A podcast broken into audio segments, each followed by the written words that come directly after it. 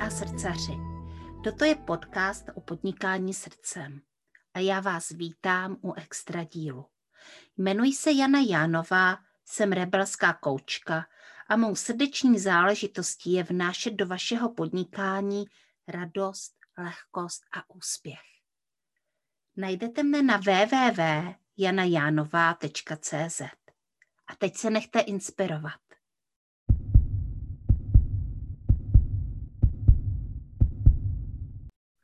Dobrý den, moje posluchačky a posluchači podcastu Srdeční záležitosti.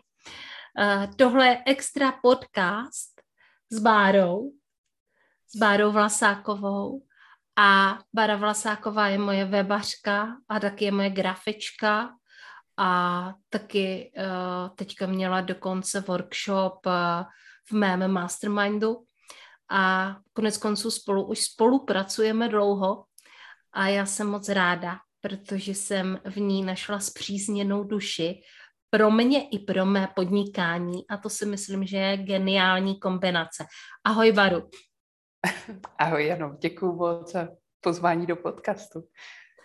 No a to ještě nevíte to, že my jsme se nedávno, tady kousek od nás, setkali naživo a při té příležitosti jsem si mohla vyslechnout aspoň část Bářina životního a podnikatelského příběhu, který mě tak neskutečně zaujal, že, uh, že jsem ji prostě musela mít v podcastu, protože ona je úplně uh, stělesněním dobrodružství a uh, toho, že podnikat se dá srdcem a podnikat se dá lidsky a s porozuměním.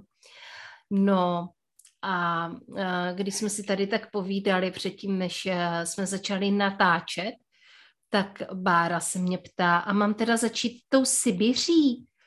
A já jsem se tak jako zamyslela, protože tuhle historku ještě neznám. A tahle historka není o Báře, ale je o její mamince. A já jsem si říkala, jo, prosím tě, Baru, začni tou Sibiří. Takovýho speakera v podcastu chcete prostě který začne Sibiří. Tak jak to bylo s tou Sibiří? s tou Sibiří, no, e, to je vlastně o tom, jak, se, jak přišla na svět moje máma. A e, celý je to vtipný, protože prarodiče se potkali e, vlastně někdy na začátku druhé nebo před druhou světovou válkou, kdy moje babička byla instruktorka letectví Aha. A tam potkala dědečka, když ho učila létat. a pak se, pak se teda přesunuli a moje maminka se narodila za polárním kruhem někde na Sibiři na tajné vojenské bázi, odkud dědeček lítal tam někam k polárnímu kruhu. A prý tam za hezkého počasí byla vidět Aljaška. Mm-hmm. Krásný výhled na Aljašku. Ano. A Baru, jak se teda jako tvoje rodina dostala zpátky tady do Československa nebo do České republiky? No, moje rodina vlastně část ní, nebo velká část ní je stále v Rusku. Mm-hmm. Maminka vlastně, po ní se pak různě, že po válce stěhovali, tak po Rusku a tak dále, až skončila na univerzitě v Moskvě. No a tam potkala svého prvního manžela Čecha, Aha. zamilovala se a prostě přestěhovala se s ním do Čech, takže, takže na vlastně 68. na během okupace už byla tady v Čechách a, a měla uh, dvě děti. Mm-hmm. No jo, jenomže tímhle vůbec nekončí ten cestovatelský příběh, protože uh, tvoje rodina je neuvěřitelně zcestovala a asi se vůbec nebrání tomu někam vyrazit a zapustit tam kořeny. Takže eh, když to tak vezmeš kolem a kolem, kde všude jste byli a kde všude jste žili? No, eh, ten příběh pokračuje vlastně tím, že já jsem se narodila v 76. A máma vlastně pak eh, postupně v 80. letech už eh, měla i různý potíže tady, že nemohla v rámci komunismu být zaměstnaná a podobně, protože měla v kádrovém posudku, že má špatný vztah k Rusku. A Prostě. Kde se vzal ten špatný vztah k Rusku, se tam narodila? No, eh, mimo jiné, protože poslala eh, otevřený dopis v 68. jak eh, nesouhlasí s okupací a jak okupace Česka je pošlapání veškerých jako hrdiných Jasně. činů z druhé světové a podobně. No a pokračovalo to tím, že ona v sedm, na začátku 70. let, na začátku normalizace, šla vrátit ruské občanství. sice pod záminkou toho, že jako chce mít stejné občanství jako její jako děti a manžel, ale, ale i, i tak to jak si nebylo úplně jako politicky korektní. Je tak, mm-hmm. řekněme. Mm-hmm, mm-hmm. Maminka mm. byla taková odbojná duše. Uh... Ona je to zvláštní, ona paradoxně jakoby odbojná úplně není a nikdy nebyla. Politika jí až tak nezajímá ale na druhou stranu zase potřebuje, aby ty věci byly jakoby správně. Takže tu a tam prostě z ní takhle vytryskne nějaký uh, praven politické uvědomělosti a, a jde něco udělat. Něco, co má potom dalekosáhlý dopad na budoucnost ano. celé rodiny. Takže jak to bylo dál? No a v, takže v těch 80. letech, to, to bylo někdy 85. se, se maminka rozhodla, že teda už toho tady bylo dost a uh, že, že budeme emigrovat. Moji sourozenci už tenkrát byli, uh, byli jako dospělí nebo prostě plnoletí, takže ty řekli, že už nikam nechtějí. Takže to, to padlo na mě a s jejím tehdejším mužem uh, jsme se jí podařilo získat jakoby vycestovat do ložku, že jo, na, na vycestování do Jugoslávie, na, na dovolenou k moři.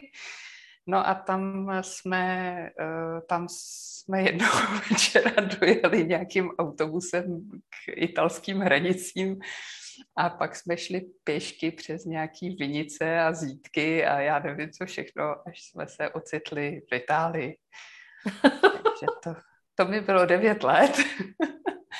A pak, se, pak jsme vlastně v Itálii, nejdřív máma by tam bývala ráda zůstala, ale uh, to nešlo, protože tam získat občanství trvá, trvalo teda v té době 15 let. Takže pak vybrala Kanadu, takže jsme rok v Itálii čekali, až nás přijme uh, jakoby Kanada jako imigranty. No a pak jsme se stěhovali do Kanady. Mm-hmm. Tak mě jako kdyby napadá, kde jste na to brali peníze? No, neměli jsme žádný peníze. to jako, to, to nebylo, to, to je prostě dnešní, v tomhle je, v tomhle je vlastně dnešní doba trošku jiná, že, že vlastně pokud, pokud nemáš peníze, tak z těch problémových států vlastně ani nevycestuješ, protože to prostě nejde. Mm-hmm. Uh, tehdy vlastně ve chvíli, kdy se ti to takhle podařilo jakoby teda se někam dostat. Takže tak už překročit většinou... fyzicky ty hranice, jako kdyby. Mm-hmm. Tak, tak uh, oni se tě jakoby ujali. Jo? Ty, jsi, ty jsi byla prostě uprchlík, takže opravdu jsme byli jako v, v takovém uprchlickém táboře nejdřív v Itálii, a pak v takovém měli takový ubytovací eh, vlastně sloty, kde už byli ty lidi, kteří dostali příslip, jako že někam můžou, že, že, že si je pak někdo jako přijme do, do nějaké jiné země, tak ty tam byli jenom ubytovaní a čekali a, a byli jsme krmení a ubytovaní a chodila jsem tam do školy. Já bych se musela zeptat, jak to teďka funguje v Itálii, nicméně ten příliv těch uprchlíků vlastně eh, z těch arabských zemí, eh, kdy vyrostl vlastně ten islámský stát, tak eh, byl obrovský. No. Taky spousta těch uprchlíků se vlastně utopila, že jo, protože ty lodi třeba nedojely a tak. To bylo takový jako hodně tragický. Většinou se vyloďovali někde u Sicílie, kde už teda na to byli jako hodně zvyklí vše, všechny tam jako přijímali s otevřenou náručí, ale v podstatě uh, to likvidovalo, vím, že to likvidovalo italskou ekonomiku a uprchlický tábory jsou stále, to určitě ano. Otázkou je, co se děje potom. Na to ti neumím odpovědět, přiznávám, že ten, jako, eh, ten prostě nemám ty znalosti k tomu teďka v té aktuální situaci. Já taky ne. Ale vím, že i tenkrát vlastně tam byly, tam byly ty administrativní procedury, kdy ověřovali tvoji totožnost, zjišťovali, jaký máš ty důvody vlastně, proč teda jako, jestli jdeš jenom za lepším bydlem, nebo jestli máš opravdu politický důvody, proč jako odcházíš mm-hmm. z té mhm. země a tak. Takže jakoby tyhle ty věci tam, tam probíhaly taky, což tam u nás se ty politické důvody našly, takže, takže, mm-hmm. takže to, no, takže, takže takhle. No a uh, taky teda jako v té době tam byla, tam byla taky docela slušná uprchlická vlna, ne taková jako teď, ale uh, bylo tam strašně velká polská vlna, protože uh, byl, že jo, Karol Vojtila byl papežem, takže Poláci dostávali šanci vycestovat do Itálie ale a spousta z nich toho využívala k tomu, že se snažila teda tam zůstat a, a tak. No. Mm-hmm. to byla ta doba, tahle ta doba, no. Co si z toho pamatuješ, z toho pobytu v Itálii? Já mám Itálii moc ráda, nějakou dobu jsem tam žila, takže mě to docela to, zajímá. Kde jsi, kde jsi žila? Já jsem žila v Toríně a taky chvíli v Římě. Aha. V Římě jsem hlídala jednoho chlapečka jako oper a později jsem měla přítele vlastně v Toríně a Aha. ještě i dříve jsem byla v Toríně.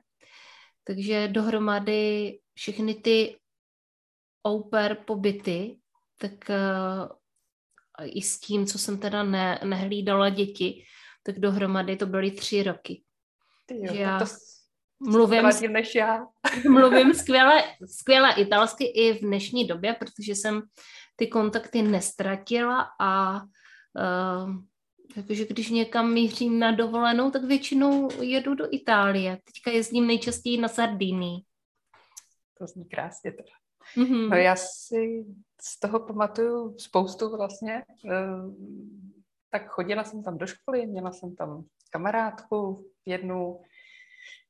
Uh, pamatuju si z toho kavárny a výlety a byli jsme, když se podařilo, že, že bylo pár korun navíc, teda lir v té době, mm-hmm. tak, eh, tak, jsme, tak jsme jeli někam na výlet, takže jsme byli, eh, byli jsme u Neapole, tam v Sorrentu dole, takový to, co je teď ta Instagramové domečky na útesech, tak mm-hmm. tehdy to bylo trošku pošoupanější, ale bylo to tam taky na Vezuvu, a podobně, takže, takže jakoby spoustu věcí si, si z toho pamatuju, mám z toho jako vlastně moc hezký vzpomínky na tu, na tu zemi. E, I když pro mě, a vlastně jsem odjížděla s tím, že jsem mluvila plyně italsky, bohužel teda mně se to úplně nedochovalo, protože posledních 20 let jsem moc neměla kde to, kde to uplatnit, takže, takže jakoby rozumím, ale, ale ta, ta řeč už je velmi, velmi kostrbatá. No. Mm-hmm, mm-hmm. To by stačilo měsíc a máš to zpátky. Jo, to já myslím, že asi, asi jo, protože párkrát, no, když tam byla, je schovaný, no. No, když jsem byla v Itálii, tak jsem se aspoň trošku rozmluvila většinou za těch, za těch pár dnů, takže. Mm-hmm, jasně. Mm-hmm. Asi by to šlo. Takže vy jste zamířili do Kanady. A mm-hmm. uh, no a co Kanada? Ale Kanada, Kanada musím říct, že úžasná. Uh, dodnes si myslím, že, že je to jako jedno z nej, takových nejvstřícnějších států v žití. Mm-hmm. Uh, tam jsem, tam jakoby, to je něco, co jsem ocenila až po návratu zpátky do Čech, ale uh, tam už v té době fungovaly takové ty věci, jako že úřady se ti snažili pomoct. Dělali ty věci s tebou, radili ti, jak je máš udělat správně a, a jakoby pomáhali ti. A obecně ty lidi tam jsou, eh, jako samozřejmě narazíš na blba všude, ale, ale jakoby obecně ty lidi jsou eh, strašně milí a vstřícní a takový jako přátelský. Jo? Mm-hmm. Ne nutně, že si tě pozvou hned domů, ale že se jako snaží, aby, aby se jako cítila, cítila prostě v té společnosti celkově dobře.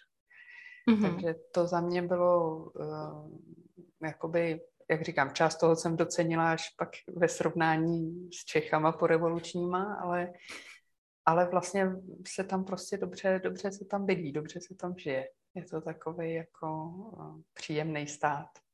Mm-hmm. No, hele a uh, to vlastně jakoby narážíme na už třetí jazyk, uh, což je tady vlastně, čtvrtý. vlastně čtvrtý, jako ruština, čeština, italština a angličtina. Takže jak to teda máš s těma jazykama a jak se ti vlastně fungovalo v tom prostředí, když si takhle měnila ty jazyky?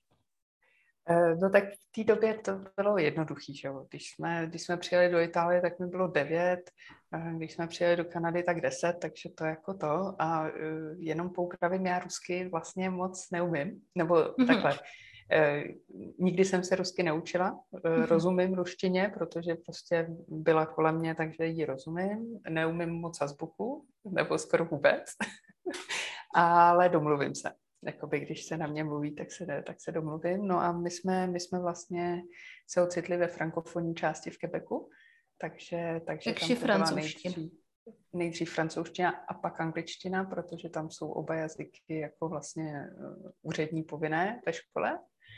Takže, uh, takže nejdřív francouzština, pak, pak angličtina. Uh, nepřišlo mi to tenkrát těžký zpětně asi, asi jako uznávám, že na ty jazyky mám nějaký vlohy a samozřejmě druhá věc je, že prostě když je člověk bržený do toho prostředí, tak se to prostě nějak naučí, že? to jako mm-hmm. jinak nejde. A samozřejmě tam měli i na škole jako integrační, integrační program pro, ty, pro tyhle děti, takže jsme, jsme chodili vždycky na, na hodiny francouzštiny, který tam prostě paní učitelka, která neuměla nic jiného než tu francouzštinu v podstatě, tak nás dokázala uh, dotáhnout prostě do, tý, do francouzsky mluvícího světa. Mm-hmm. Vlastně tak, že jsem po půl roce v Kanadě jsem udělala přijímačky na soukromou školu. takže, takže myslím, že to šlo docela dobře. Hele, Baru, jak jsi vlastně ocitla zpátky v České republice? Protože v určitou chvíli tady, nebo vnímám tam moment, kdy ty jsi mohla prostě vybrat, že jo, nebo kdy jsi vybírala. Ano. A, a přesto se zvrátila zpátky do Čech. Nezůstala si v té úžasné Kanadě, která byla uh, příjemná a přívětivá. Nevrátila se zpátky do Itálie, na tož teda jako k ruským kořenům, ale jsi tady a děláš weby, grafiku, podnikáš, podnikáš už dlouho, protože tvůj podnikatelský příběh je vlastně jako docela dlouhý, je to mnoho let. Tak eh, jak teda vlastně přišlo to rozhodnutí, že budeš, že budeš Češkou? Že se vrátím. No, já jsem, já jsem na Gimplu jsem, jsem si vybrala specializaci film a fotografie, takže v podstatě uh, jsem, jsem vystudovala už takový vizuální zaměření uh, s tím, že tam byl, to byl v podstatě něco jako všeobecný Gimpl tady, ale plus specializace. A pak jsem se rozhodovala, kam půjdu dál na univerzitu a uh, šla, měla jsem takový, jako že buď bych šla na scenaristiku, anebo že bych šla na design. A e, ta designová škola byla taková, měla takovou prestižní auru, že, že jako tam se dostanou jenom někdo a bla, bla, bla, takový tyhle ty, ty. A já jsem se tam jako ku podivu dostala. A, e, ale problém byl, že vlastně jsem nastoupila na tu školu a tam by to vůbec vlastně jako nedávalo smysl. Tam byly jako nějaký, nějaký části, které byly strašně zajímavé, jakoby ale většina toho pro mě, já jsem na to tak jako koukala a, a vlastně jako mě to, mě to prostě nedávalo vůbec žádný smysl v té době. Já jsem hmm. prostě z toho studia uh, mohlo to být pedagogama, mohlo to být jako spoustou věcí, to už je teďka zpětně těžko hodnotit. A takže já jsem se ocitla jako v tom, že vlastně jako eh, a co, jak s tím mám dělat a uh, je důležité zmínit, že máma už se dva roky předtím vrátila, jakoby vlastně, nebo rok a půl předtím se vrátila do Čech. A samozřejmě eh, zpětě si myslím taky, že jí, se, se jí asi stýskalo a tak, takže vlastně, když já jsem se zmínila, že nějak jako, ne, že to není nic moc, tak máma hned jako, že no to bys měla tady v Čechách a tady jako ta francouzština, angličtina, to spousta možností a Aha. nové zítřky a tak dále, prostě tak dále. umíš toho spoustu a uplatníš to na poli neoranem. tak. Takže eh, no a mě v to v nějakou chvíli přišlo jako dobrý jsem se prostě zbalila a odjela jsem zpátky do Čech. No.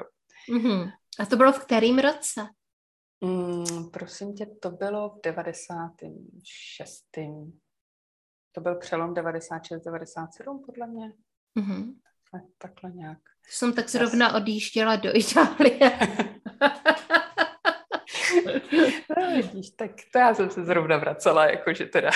v 97. roce přišly záplavy a já jsem tady nebyla. Já jsem nebyla v České republice a byla jsem, uh, byla jsem v Itálii a jenom jsem se na to koukala. Tak to je dobrý, dobrý momentum, takže já jsem se vracela v 96. tím pádem, protože mm-hmm. to už jsem tu jako byla, byla díl vlastně, když to přišlo. Mm-hmm. Jo, no. takže no, skvělý, skvělý příběh, ale ještě jsme si moc Určitě. nepopovídali o tom podnikání, protože zatím, zatím jsme vlastně tam, že Bára umí francouzsky, umí anglicky. A, a ale jinak nic moc dalšího neumí vlastně. A najednou se ocitla zpátky v České republice, uh, která vlastně už to není Československo, je, je to, to, je to Česká. Česká republika je to prostě, je, jsou tady 90. Eh, léta, ve kterých já jsem vyrůstala. V těch porevolučních 90. letech jsem byla mm. náctiletá a hodně mě ovlivnila. A i vlastně uh, takové to rebelství ve mně jako spočívá někde v těch 90. letech. No, tak to asi, to asi máme podobně. Ta dobu tomu tak jako nahrávala, že? Ano, asi ano. Já, já mm. vlastně jakoby nevím. No a Uh, a co teď? Co teď? No, v podstatě jsem začala dělat různý drobný zaměstnání, něco tady, něco tam, spíš takový, řekněme, brigádičky, než něco jako konkrétního. Až jsem se dostala uh, právě přes tu angličtinu, uh, ani už si nepamatuju, jak jsem se k tomu člověku dostala, ale prostě nějaký američan měl uh, vlastně ideu, že tady vytvoří nějaký průvodce v podstatě nějakou, jako, nějakou platformu, ale pozor, už na internetu, mm-hmm. pro, pro turisty a pro expaty, aby si tam mohli hledat jako ty informace o Praze a aby se mohli jako někam dostat a, a tak. Takže, takže z ničeho jsem se ocitla v, v mini firmičce, kterou, kterou řídil jeden bláznivý američan, a který měl takovouhle jako představu, že udělá v podstatě takový kulturní, historický, prostě něco, něco jako dnešní kudy z nudy, ale prostě pro Prahu tenkrát. No a z ničeho jsem se začala učit. Já jsem ze začátku vlastně scháněla uh, podklady pro to a dělala jsem různé rešerše, objednávala jsem články, a pak jsem začala spolupracovat na tom, jak by to mohlo vypadat a jak by mohla být ta jako struktura tam jakoby udělaná a tak. A, no a pak se začalo ukazovat, že bláznivý Američan má sice skvělý vize, ale v životě to, ten projekt nebude prostě nikdy hotový. To prostě... No. jak by mohl, že? Eh, no, ale ani vypuštěný do světa, ani a jako funkční, jako vůbec, jako že prostě vlastně se furt něco pracuje a chystá, ale nikdy to prostě nikde nebude, prostě, že to, že to jako nebude zveřejněný. Takže... Po kolika letech jsi to uvědomila? O, to bylo docela rychlý, to zase jako to, to, já nevím, to byl třeba půl rok nebo tři čtvrtě mm. rok, jo, to nebyly žádný jako dlouhý časy. No a já jsem, já jsem v té eh, v té době žila, eh, žila s přítelem, který, když prostě jsem takhle přišla a stěžovala jsem, říkala, to je, to je prostě úplně dementní, tady je spousta jako super věcí, jako máme skvělý jako nápady, skvělý tohle, ale to prostě nikdy, nikde nebude. Tak on udělal haura a říká, tak od něj odejdi a prostě uděláme to my a bude to skvělý. takže mé naivní já samozřejmě, jo, tak jo. takže, takže jsem se z ničeho nic stala jako vlastně organizátorkou, webařkou, vším, jakoby ze začátku teda s, s pomocí toho programátora, který pracoval na tom původním projektu, tak jsme spolu vytvořili databázový systém a a nějaký první webovky a já jsem k tomu už dělala nějakou grafiku a podobné věci tenkrát prostě samoučně naprosto. a, ale uh, vlastně jsme to trošku skrouli, že to bude jenom takový kulturní přehled. Takže mě chodili domů faxem Eh, kulturní programy pražských barů a klubů třeba a tak. A já jsem je přepisovala do databáze a, a, a jako chvíli to fungovalo a pak jsem si začala říkat, no tohle ne, to je jako peklo, že to já jako trávím své dny ne, ne tím, že bych něco tvořila, ale tím, že přepisuju do databáze kulturní programy protože ještě ke všemu maily v té době vlastně vůbec nefungovaly, nebo minimálně fungovaly, takže to nebylo jako, že by člověk udělal kontrol C, kontrol V, ale opravdu poctivě tam z blbě vyjetýho faxu přepisoval informace. A, takže, takže jsem přemýšlela, co s tím a vlastně jsem si říkala, no, Uh, tohle je sice jako fajn, ale vlastně já chci něco, kde ten program bude na díl teda, kde ty informace se budou měnit méně často, bude to takový stabilnější. A vymyslela jsem vlastně první, uh, první průvodce po Čechách po památkách. Mm-hmm. Tenkrát jsem, jsem někde vytáhla nějaký seznamy prostě všech různých památek.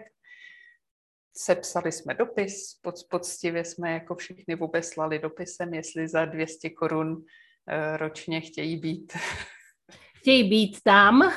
chtějí být v přehledu jako prvním ano. internetovém přehledu památek.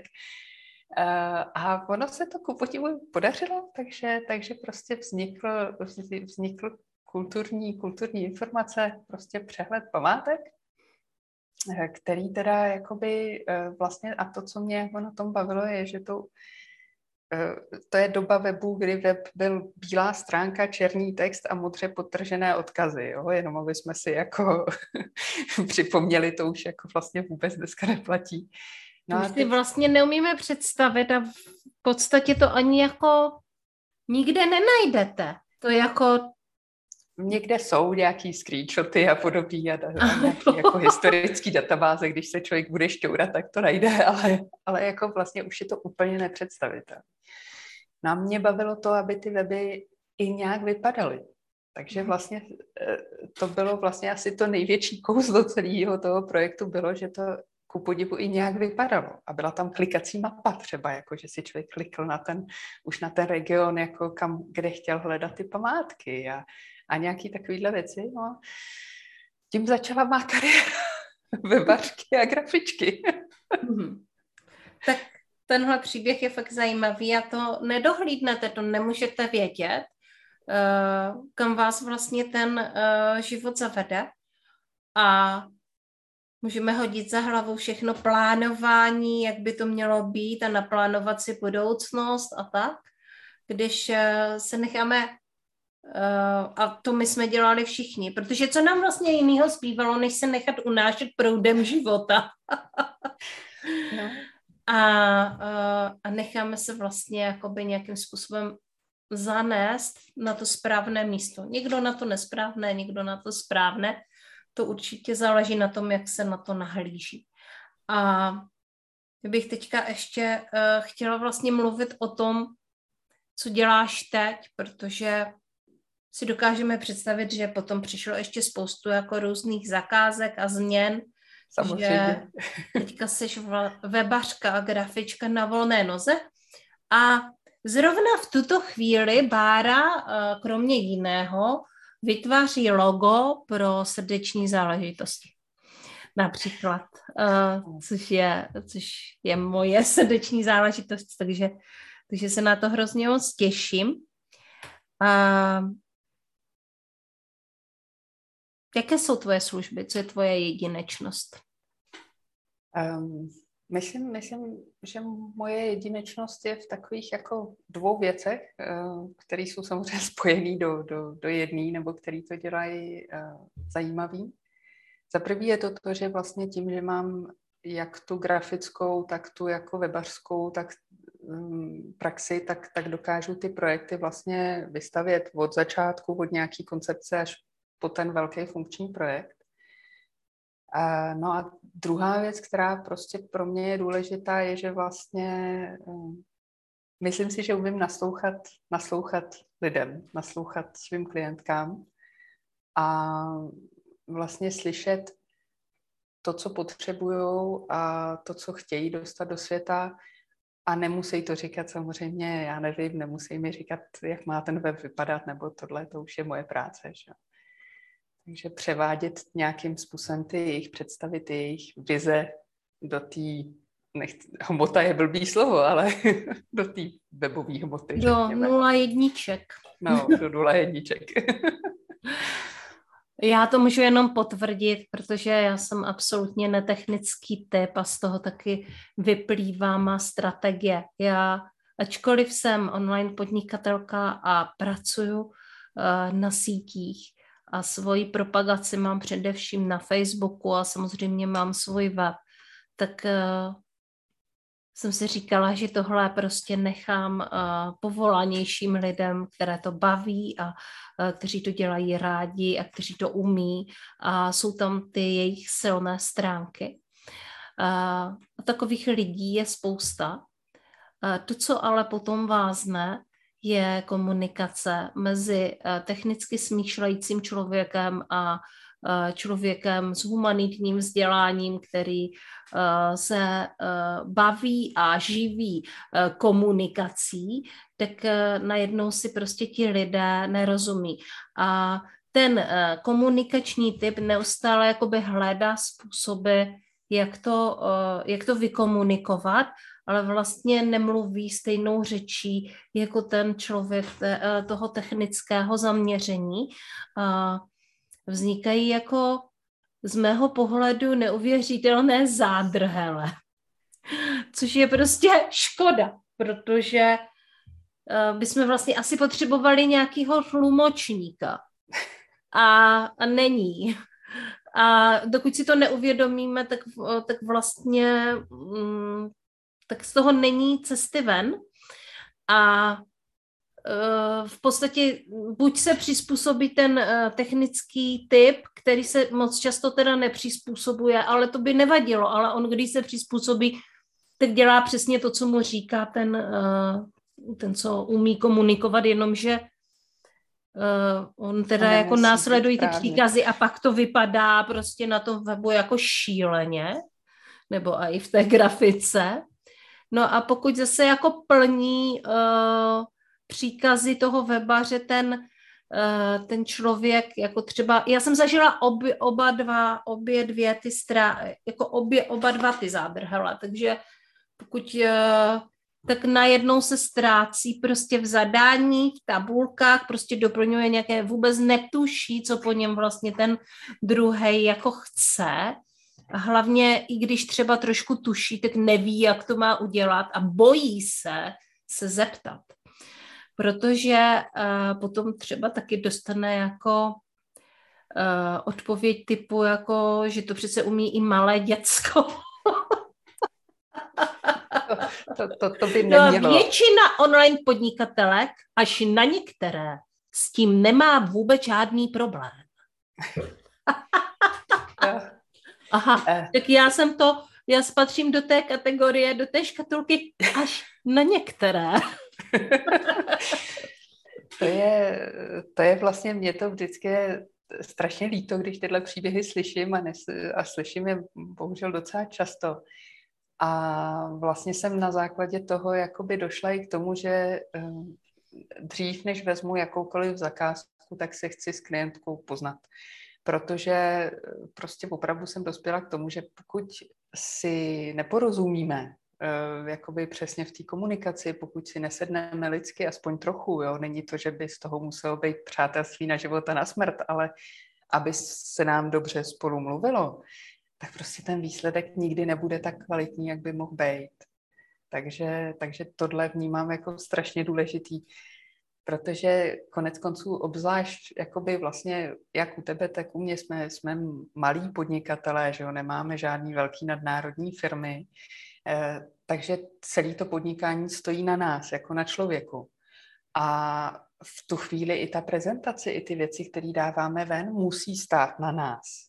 Jo, takže eh, pro mě je strašně důležitý najít vždycky v té v té věci, jak už v té grafice nebo v tom webu, prostě dát do popředí tu esenci toho člověka, který teda za tou službou stojí, aby to pro něj bylo samozřejmě jak jako eh, podnikatelsky dobrý, což znamená, že když si myslím, že něco je špatný nápad, tak to taky řeknu a snažím se najít lepší řešení třeba, ale hlavně, aby on se v tom dobře cítil.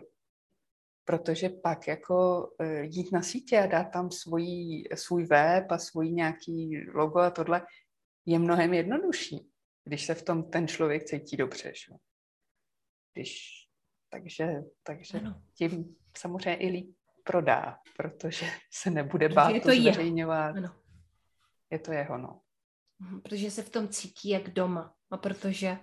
No tak možná, že už teďka chápete celý ten příběh, proč vlastně Bára musela procestovat tolik zemí a naučit se tolik jazyků. aby se vlastně, aby nepotře- nemusela mít toho tlumočníka, který stejně takový tlumočníci tady mezi webařema a Eh, a klientama neexistují, že jo? To je možná ještě jakoby nevyužité místo, ale v každém případě uh, pára ho nepotřebuje, protože ona si se svýma klientkama rozumí a hlavně si s nima nejdříve popovídá. A to povídání není o škatulkách a o zadáních a, uh, a jde na to takovým tím lidským, tím naším způsobem. Uh, a mě to hrozně líbí. Takže ráda. možná, že z toho už vyplývá to, kdo je vlastně tvou ideální klientkou.